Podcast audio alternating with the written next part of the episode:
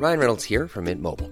With the price of just about everything going up during inflation, we thought we'd bring our prices down. So to help us, we brought in a reverse auctioneer, which is apparently a thing.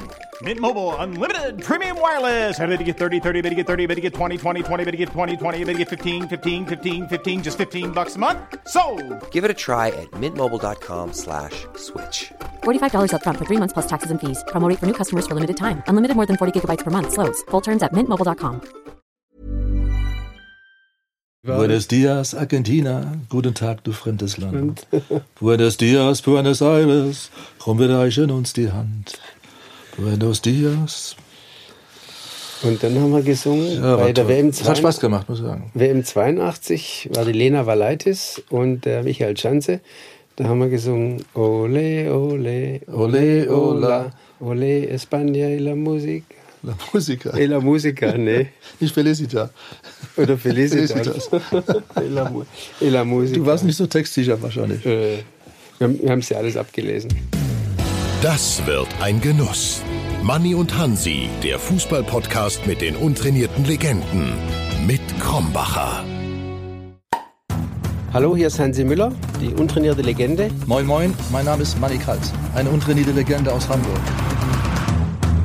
Welches Weltauswahlspiel haben wir denn zusammen gemacht? 78 haben wir eins gehabt in äh, Buenos Aires.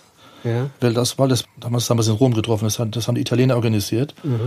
Überra überragend gespielt. Dortmund hast du nicht gespielt, das Doch, Dortmund aber mit Franz noch. Genau. Ja. Das war das Allergrößte. Da sind wir in der Kabine, ich weiß nicht, ob du das noch weißt. Die zwei Trainer waren Branko Cebic und Hennis Weißweiler Ja. von der Weltauswahl.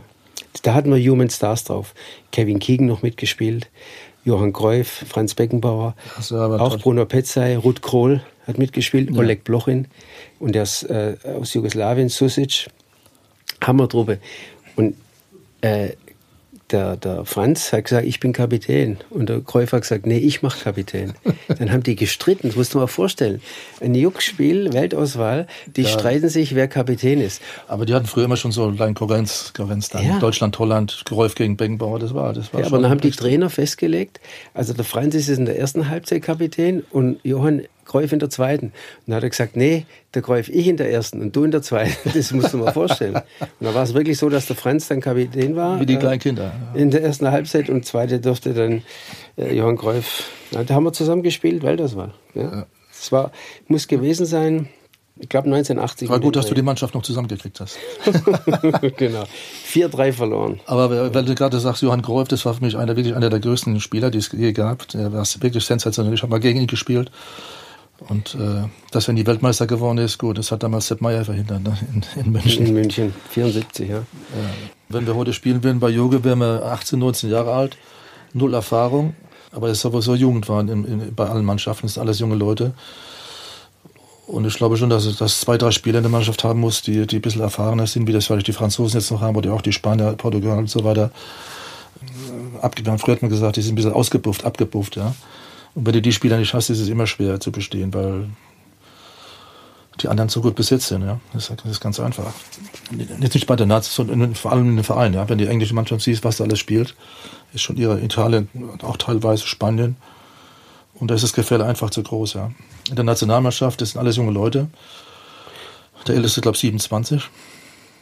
Ja gut, äh, Gab's, das gab es früher nicht. Ne? Ja, Früher aber- war der, der älteste war früher äh, 30, der jüngste war 4, 25, ja.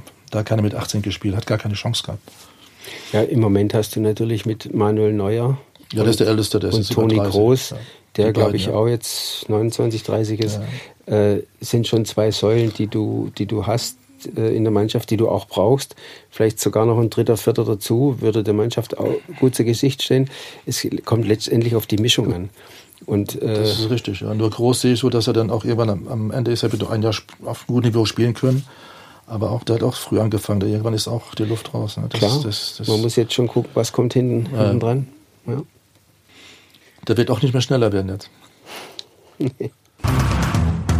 Ja, die Mannschaft war du so konntest gewachsen. deswegen glänzen, weil, weil, weil er so viele Arbeiter in der Mannschaft hatte. Du hast dann natürlich die feine Klinge über rechts gespielt, äh, mal schön willst, du mit jetzt erzählen, willst du jetzt sagen, dass ich kein Arbeiter war? Ja, du hast äh, einmal äh, Doppelpass oder einen ausgespielt, nochmal aufgezogen, nochmal Haken, nochmal Haken und hast das Ding reingedreht, deine, deine Bananchen.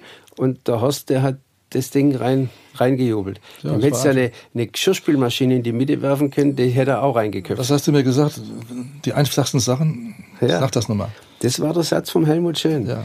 Die großen Spieler erkennst du daran, dass sie die einfachen Sachen besonders gut machen. Danke, danke. Und wenn ich, ja, wenn ich ganz ehrlich bin, ist jetzt, Das war auch- ja. äh, ich bin kein Schleimer, aber ich muss das so sagen, das war deine Stärke, dass du einfach gespielt hast und aber effektiv und ja, das gibt's halt heute viel zu wenig. Jeder denkt immer, er muss das und das und das und kompliziert und besonders äh, attraktiv und so machen. Das ist ein Scheißdreck. Du musst die einfachen Sachen Ja, du musst, du musst natürlich effektiv sein. Das ist ja, der äh, Ziel ist ja immer ein Tor zu schießen. Ne? Und wenn, du, wenn, die, wenn ich auch heute sehe, wie die spielen und äh, 80 Prozent spielen zum Torwart zurück, ja. Was sind da schnell, was ist da effektiv, ja? Die Tore werden vorne geschossen.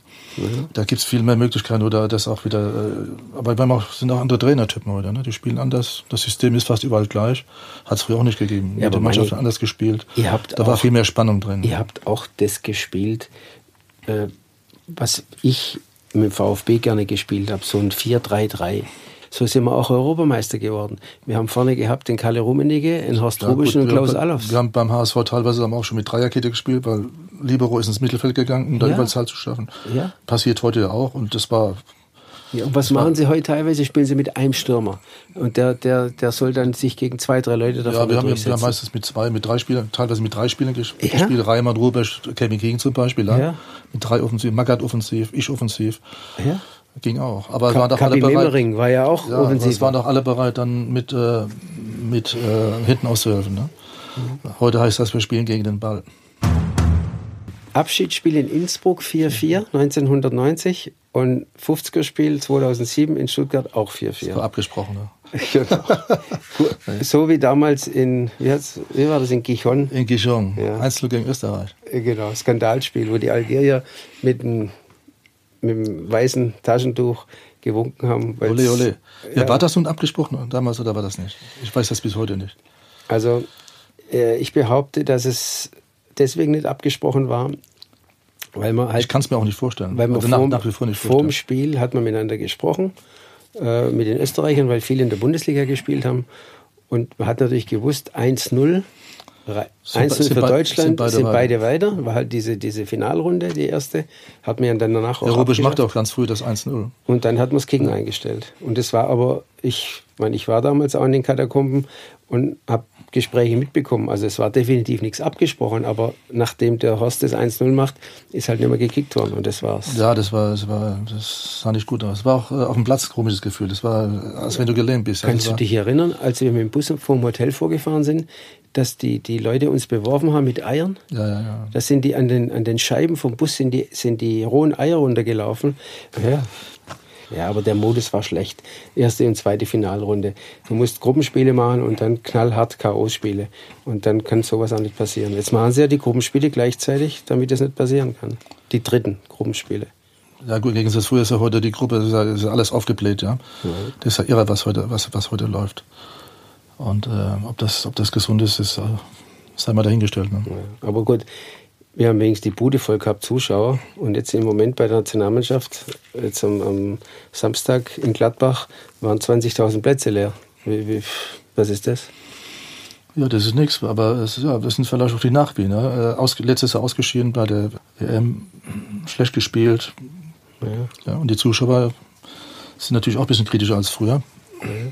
Und vielleicht ein bisschen übersättigt, weil du kannst ja durch die Bank Fußball gucken. Das ist, das, ist das nächste Problem. Das finde ich auch, weil wenn ich einschalte zu Hause, jeden Tag auf jedem Programm, du kannst alle Spiele sehen, englische Liga, ja, deutsche Liga, Ja. äh, amerikanische Liga, spanische, äh, Öster, alle- alles kannst du gucken. Ist doch Wahnsinn. Das gucken alle nur noch Fernsehen, weil Fußball ist doch irre. Also für mich war es auch interessant, weil ich wohl lieber auf dem Platz spielen, als zu, zugucken ist für mich immer eine Höchststrafe. Was ich zurzeit gucke, ist European Tour Golf. Ja, ich spiele schon etwas weiter als du, ich gucke die PGA Tour. Das spielst du auch schon länger. Die Was, was, ist- was ist das Handicap? Im Moment? Ja. Ich habe Pindekamp ja, 14, 14, 4, 14, 3. Also ich ich habe genau das Doppelte. Ich stehe bei 28, aber ich spiele erst da zwei, Ja, die muss man auch erstmal spielen, die 28. Ja. Aber ich kann dir einen Tipp geben. Du warst ja früher Mittelfeldstratege. Ja? Und Golf musst du wirklich strategisch auch spielen. Vielleicht auch mal mit dem Eisen Das- abschlagen Ja, und nicht mit dem und Driver, dass man gerade ist und Mal defensiv, an, defensiv anfangen, nicht gleich offensiv. Und beim Golf, das geht so schnell, da bist du dann frustriert, weil du spielst ja nur gegen dich selbst. Ja. Ja, und äh, äh, beim Fußball kann deine Schwächen, wenn man die hat, kann man kann die anderen ein bisschen über, mit überdenken oder übernehmen. Ja. Ja, mich hat neulich einer gefragt nach einer Runde, und wie ist bei dir gelaufen? Und dann habe ich gesagt, ah, es hat mich so ein bisschen an meine aktive Zeit als Fußballer erinnert. Ich war viel am Ball.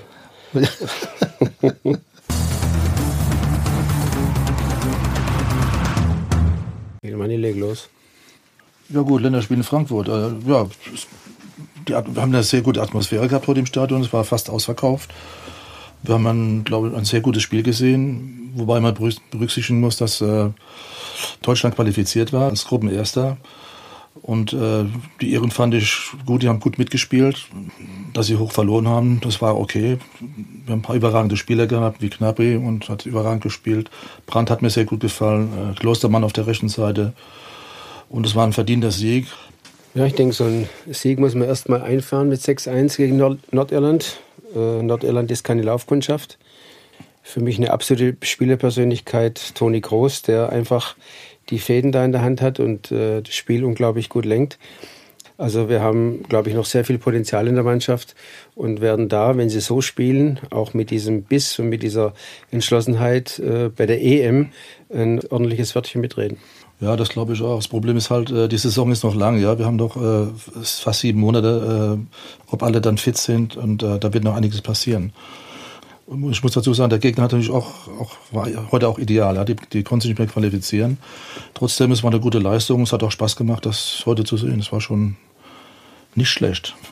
So kann es weitergehen. Ja, und bewundernswert ist natürlich auch die Effektivität von Gnabry. Das ist unglaublich, äh, was der für eine Geschwindigkeit hat. Auch die Ballbeherrschung in der Geschwindigkeit. Sobald eine einigermaßen Torchance sich bietet, ist er da und knipst das Ding rein. Ja, er hat eine gute Also, Entwicklung gemacht. Er, er ist auch körperlich stabil geworden. Er kann sich auch körperlich durchsetzen. Das hat man heute zwei, dreimal gesehen, äh, dass er sich körperlich auch durchsetzen kann. Er ist, er ist kompakt und hat in den letzten zwei Jahren viel gelernt, vor allem bei Bayern. Und äh, wenn er so weitermacht, haben wir, den, haben wir nächstes Jahr in zwei Jahren einen Top- einen Top-Spieler. Und ich denke aus Mittelfeld mit äh, Kimmich, der sehr konstant äh, heute auch gespielt hat. In der zweiten Halbzeit auch noch effektiver. Und äh, Gündogan und Toni Kroos, das sind einfach äh, technisch sehr gute Spieler. Und wenn ich überlege, dass da noch hinten dran ist ein Goretzka, ein Reus, ein äh, Draxler, dann haben wir schon sehr viel Qualität auch im Mittelfeld. Ja, das ist richtig. Die, gut, die Verletzten kommen irgendwann zurück. Man muss äh, abwarten, wie sie zurückkommen. Ja, die haben schwere Verletzungen gehabt. Und wie lange das dauert, ob sie wieder richtig fit werden, das, weiß, das wissen wir heute noch nicht. Aber die Frage ist, was in einem halben, im Dreivierteljahr, wenn es ernst wird, ja. Und die Gegner werden ja auch nicht schlechter werden, ja. Es ist eigentlich kein Maßstab. Wir haben heute, glaube fast 90 Prozent Ballbesitz, ja. Und das sagt ja alles. Obwohl der Gegner, ich fand den Gegner auch nicht, die haben mitgespielt, haben sechs Stück gekriegt, aber sie haben, äh, sie haben sich nicht versteckt oder hinten reingestellt. Das war heute ein tolles Spiel, alles gut. Aber den Ball flach halten und Ja, und ich finde auch, dass die deutsche Mannschaft äh, das Gegentor gleich am Anfang gut weggesteckt hat. Die haben sich davon nicht aus der Fassung bringen lassen und haben äh, permanent äh, sind sie über die Seiten gekommen, viel Direktspiel auch und äh, einfach mit, mit Druck und mit, mit auch Kreativität äh, gleich kurz nach dem Tor für zwei der riesen Torchancen gesorgt und Ja, gut, die haben heute zu Hause gespielt. Ja, und wenn man zu Hause spielt, dann kann man auch mal ein 0-1 wegstecken. Wie gesagt, der Druck war ja nicht so groß, weil sie ja schon qualifiziert waren. Das muss man auch sehen. Aber doch insgesamt war es eine Top-Leistung heute. Es hat Spaß gemacht zuzugucken. Und auf diesem Spiel kann man, oder auf dieser Leistung kann man auch, auch natürlich aufbauen. Ganz klar. Und ich traue denen im Lauf des Turniers, wenn das Ding Fahrt aufnimmt und auch so ein Sané wieder zurückkommt, der ja immer für eine Überraschung gut ist, äh, du hast vorne schnelle Stürmer, kannst gut auf Konter spielen. Im Moment ist es halt auch so bei der deutschen Nationalmannschaft, du spielst gegen unterklassige Gegner und die stellen sich hinten rein. Und wenn du schnelle Stürmer hast, tun die sich natürlich schwer, äh, sich durchzusetzen, weil sie die Räume nicht haben. Wenn du jetzt gegen ein Kaliber spielst bei einer Europameisterschaft von den größeren Nationen, wo das ausgeglichen ist, das Spiel, hast du Ist dann auch einfacher gegen die hast du mit den Stürmern ganz andere Räume, um da zuzuschlagen. Und ich traue der Mannschaft einiges zu, aber äh, klar, es gibt schon noch ein bisschen was zu verbessern, aber der Yogi wird es wissen. Aber ich habe in wie vielen Ländern findet die Europameisterschaft statt? In wie vielen Ländern? Das ist doch irre. In 13, glaube ich. 12 in 13, oder 13. In 13 Ländern, 12 europäische Städte. Also ich ich halte es, das- ich halte es für, für komplett daneben.